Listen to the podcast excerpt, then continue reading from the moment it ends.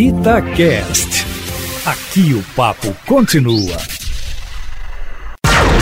Observatório Feminino.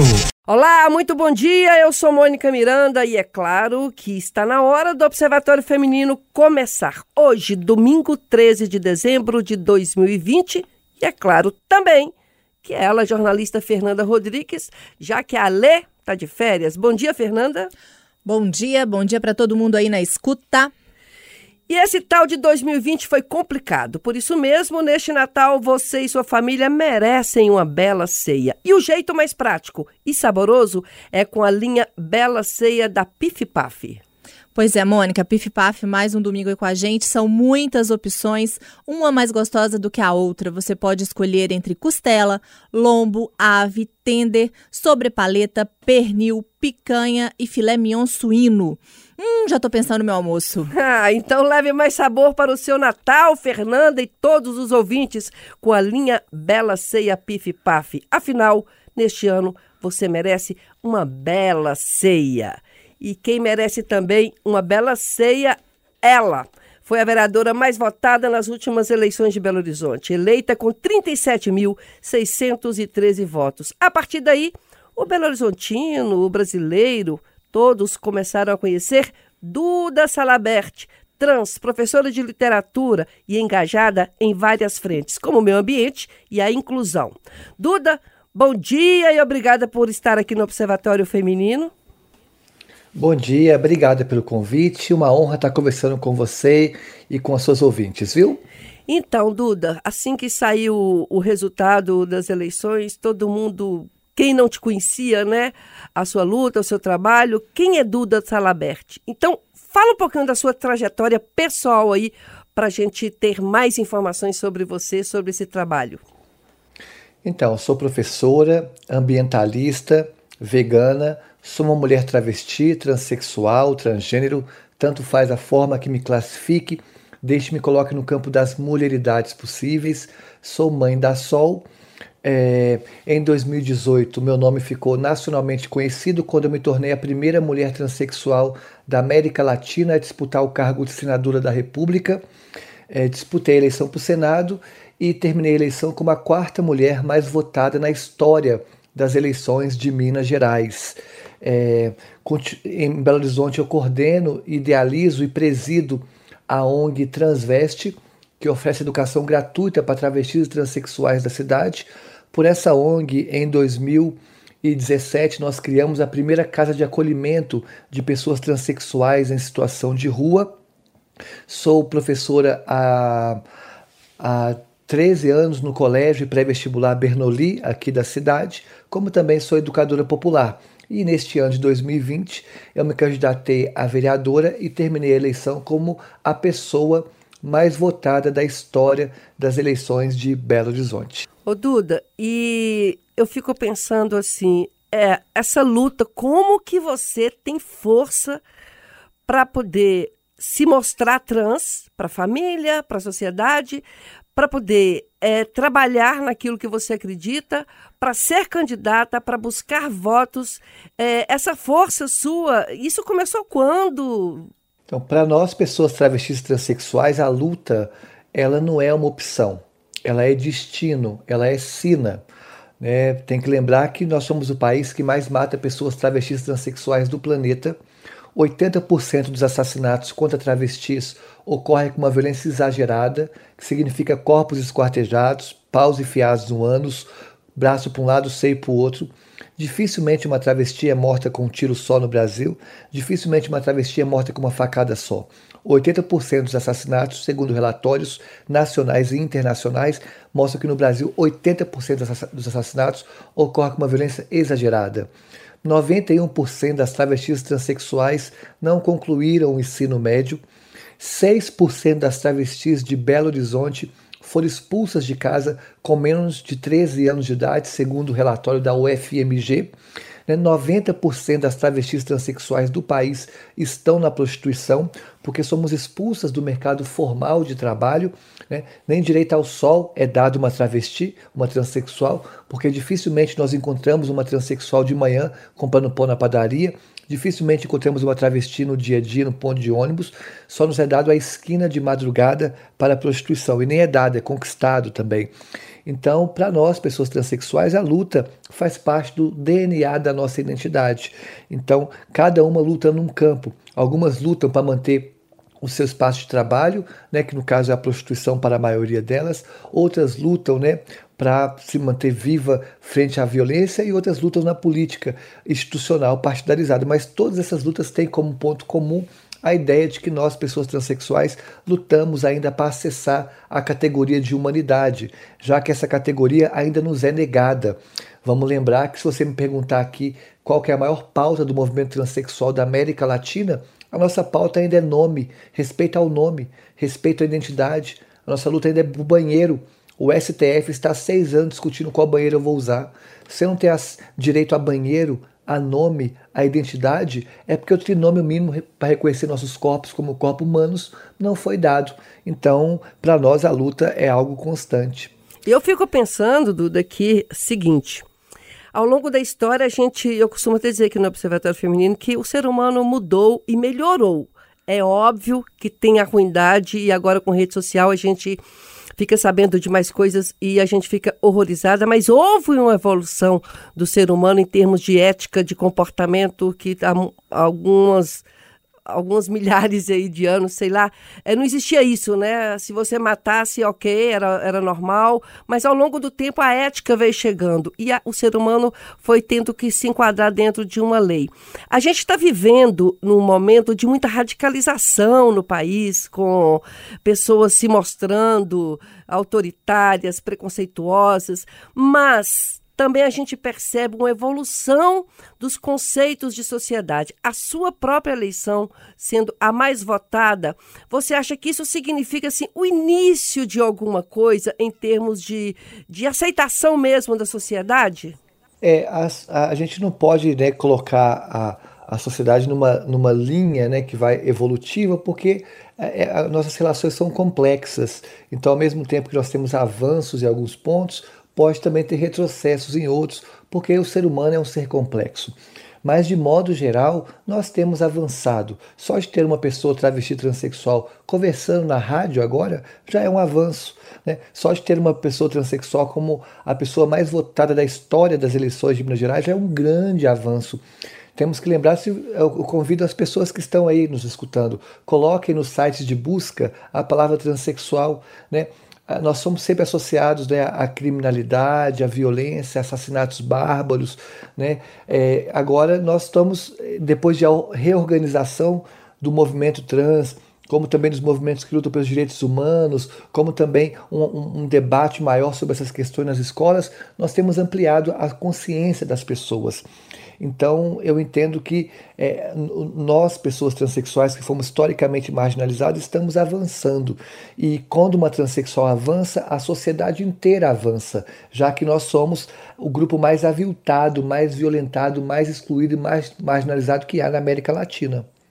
Ô Duda, além de você, nós tivemos aqui em Minas Gerais é, mais três vereadoras trans eleitas. E aí, até tudo que a gente está falando diz muito sobre representatividade. A gente costuma falar aqui no Observatório né, Feminino, a gente também fala sobre as pautas das mulheres, a importância da gente ter uma mulher no poder para que ela defenda pautas femininas.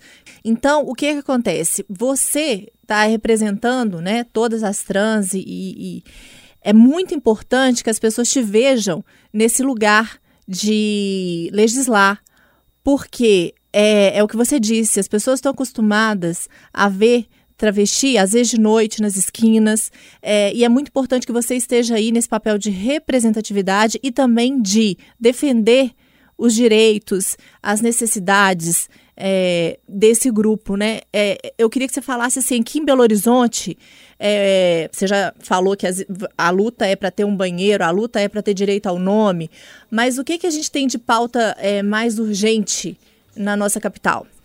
Então, eu sou, a, a, eu, embora eu seja uma transexual, a, a, minha luta central não é a pauta LGBT, né? É, a minha luta central é meio ambiente e educação. É, eu sou professora há 20 anos, dou aula há 13 anos no Colégio Pré-Vestibular Bernoulli, como também na educação popular. Então nós temos que melhorar primeiro, né? A mudança de tudo é a educação. E, e não falo isso de forma vazia, né? Eu falo isso de forma estruturante. Porque o que muda a sociedade não são novas leis. As leis são importantes, mas o que muda a sociedade são novas consciências.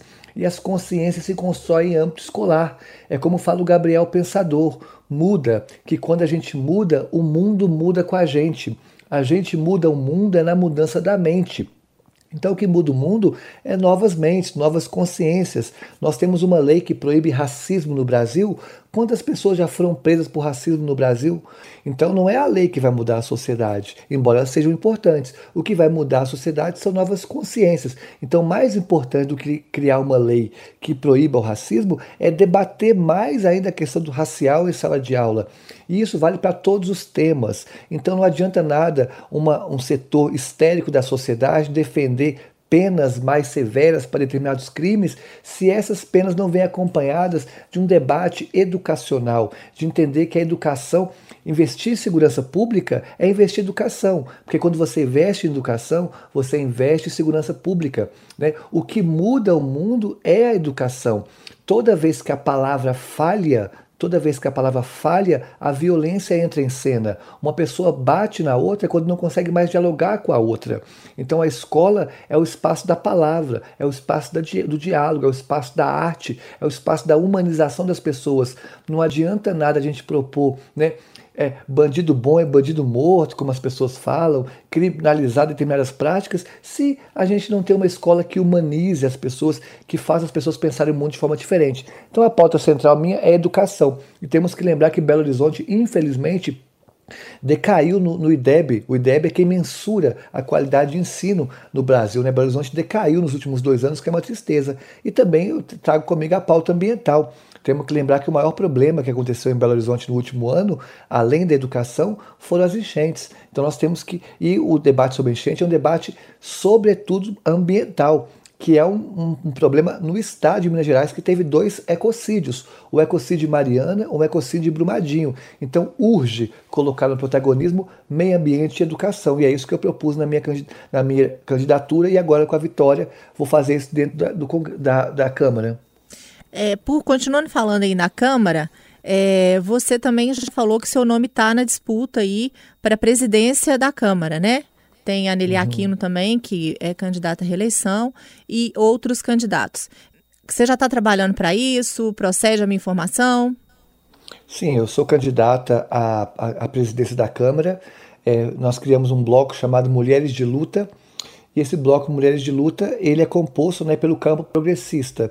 E nós estamos trazendo também outros partidos para fortalecer e engrossar esse caldo. Temos chance e mais do que chance, temos legitimidade popular, já que eu fiz né, mais de 37 mil votos. Repito, mais de 37 mil votos. É, eu acho que se somar a quantidade de votos da, de, de, muitos vereadores aí, né, de um, pelo menos uns 7, 8 do lado de lá, não chega a quantidade de votos que nós tivemos. Então é importante que os vereadores entendam a importância da legitimidade popular que nós carregamos. Ô Duda, é, essa questão da educação que você disse que vai ser uma das suas pautas, educação não é só ensinar, né? Não é só ensinar o, o a questão de, português, matemática, ciência, essas coisas. Educação é um todo de formação da criança, que aí é um trabalho junto da família. E é isso que eu queria fazer o link da família. É, hoje em dia, você ainda ouve alguns, principalmente pais, falarem assim: eu prefiro meu filho morto do que meu filho gay. É, e você acha que a educação poderia é, mudar também esse olhar, porque você vai pegar a criança e vai levá-la né, para a adolescência e tal, e tratando desse olhar mais de inclusão, de todos somos iguais. Você acha que a educação também é, poderia estar entrando nessa seara ou está muito cedo? Pode, pode haver muita reação? Não, a gente tem que trabalhar com. Foi o que eu propus na campanha de ampliar em Belo Horizonte o conceito de cidade educadora.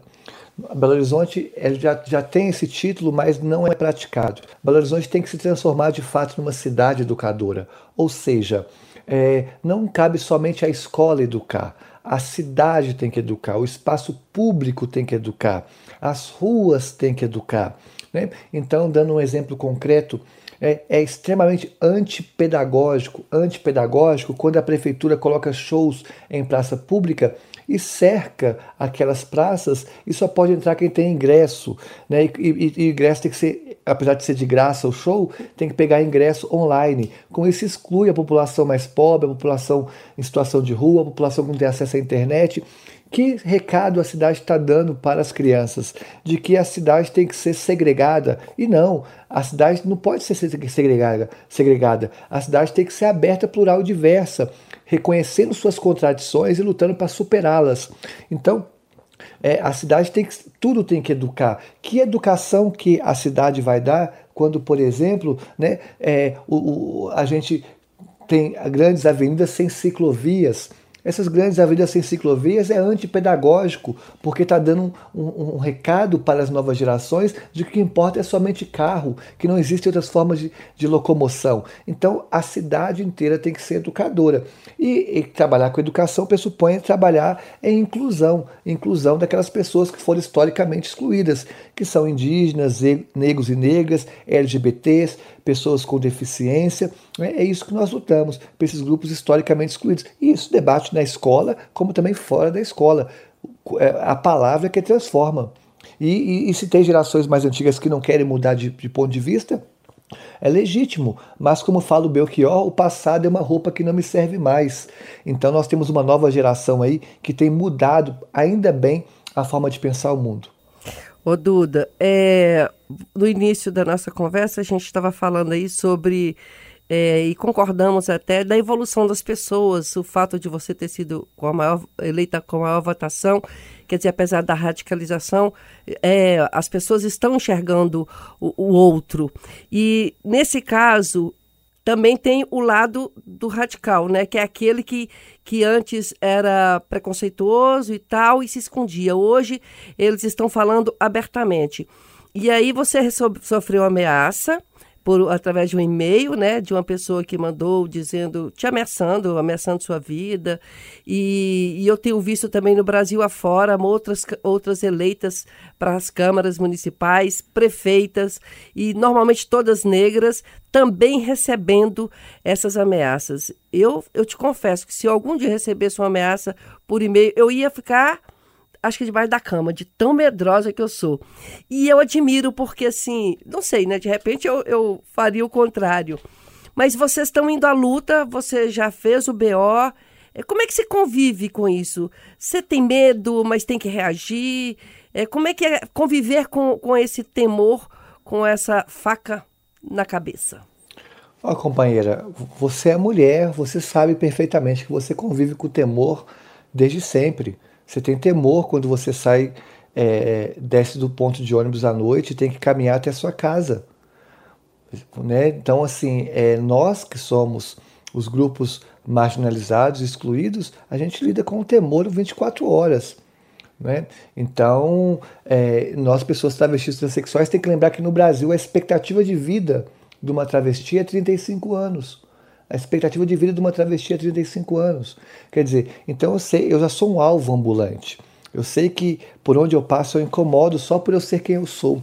Né? E esses grupos que estão nos ameaçando é, são grupos que encontraram um terreno fértil, porque nós temos um governo federal que projeta né, falas odiosas, intolerantes, anticristã, né, porque de cristão não tem nada. Eu sou evangélica, é, e, e, e, reconheço que, infelizmente, o cristianismo, a narrativa cristã, está sendo usurpada por esses setores odiosos da sociedade, encarnados no senhor Jair Messias Bolsonaro, que de Messias não tem nada, é um falso Messias.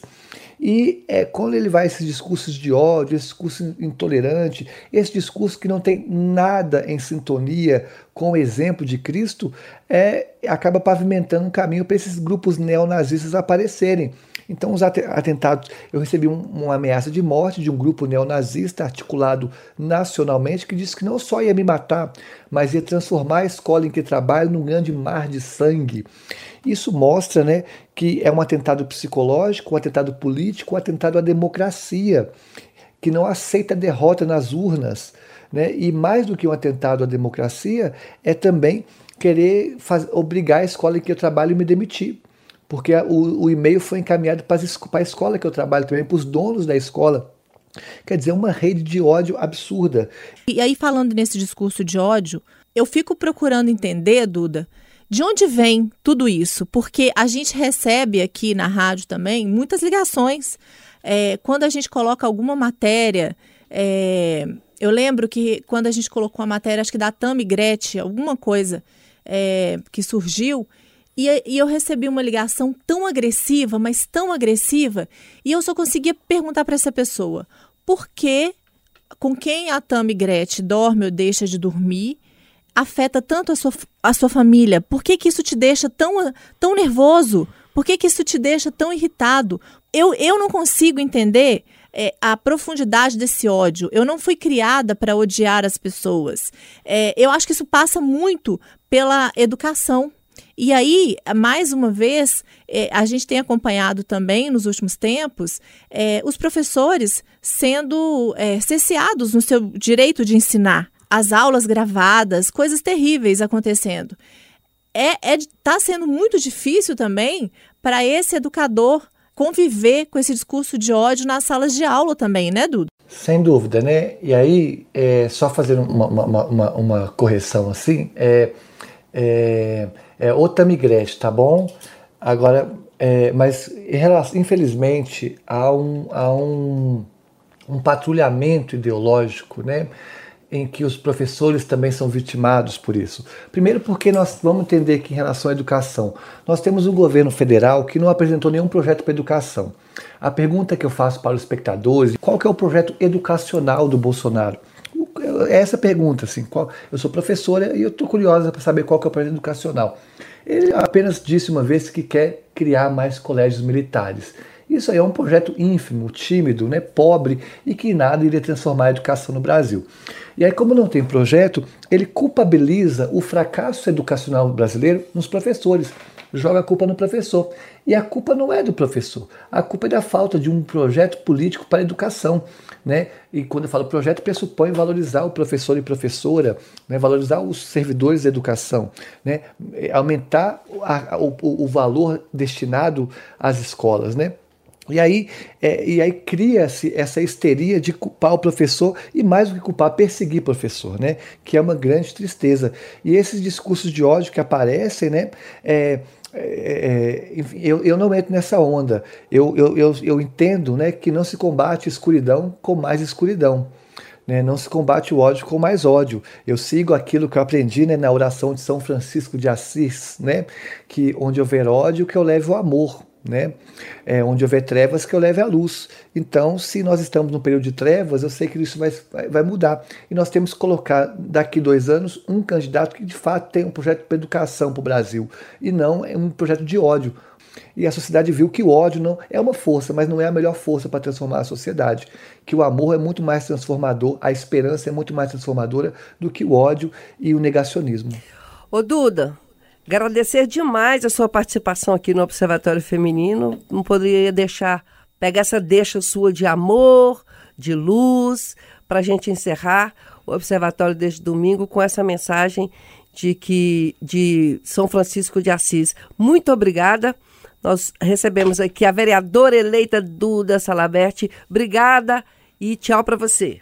Muito obrigada, tamo junto. BH vai voltar a brilhar. Tá bom, tchau. Pessoal, domingo que vem, eu e Fernandinha aqui de novo. Juntinhas, né, Fernanda? Juntinhas. Se Deus quiser, um excelente domingo para todo mundo. Um bom domingo. Beijo em todos. Até domingo, hein? Tchau.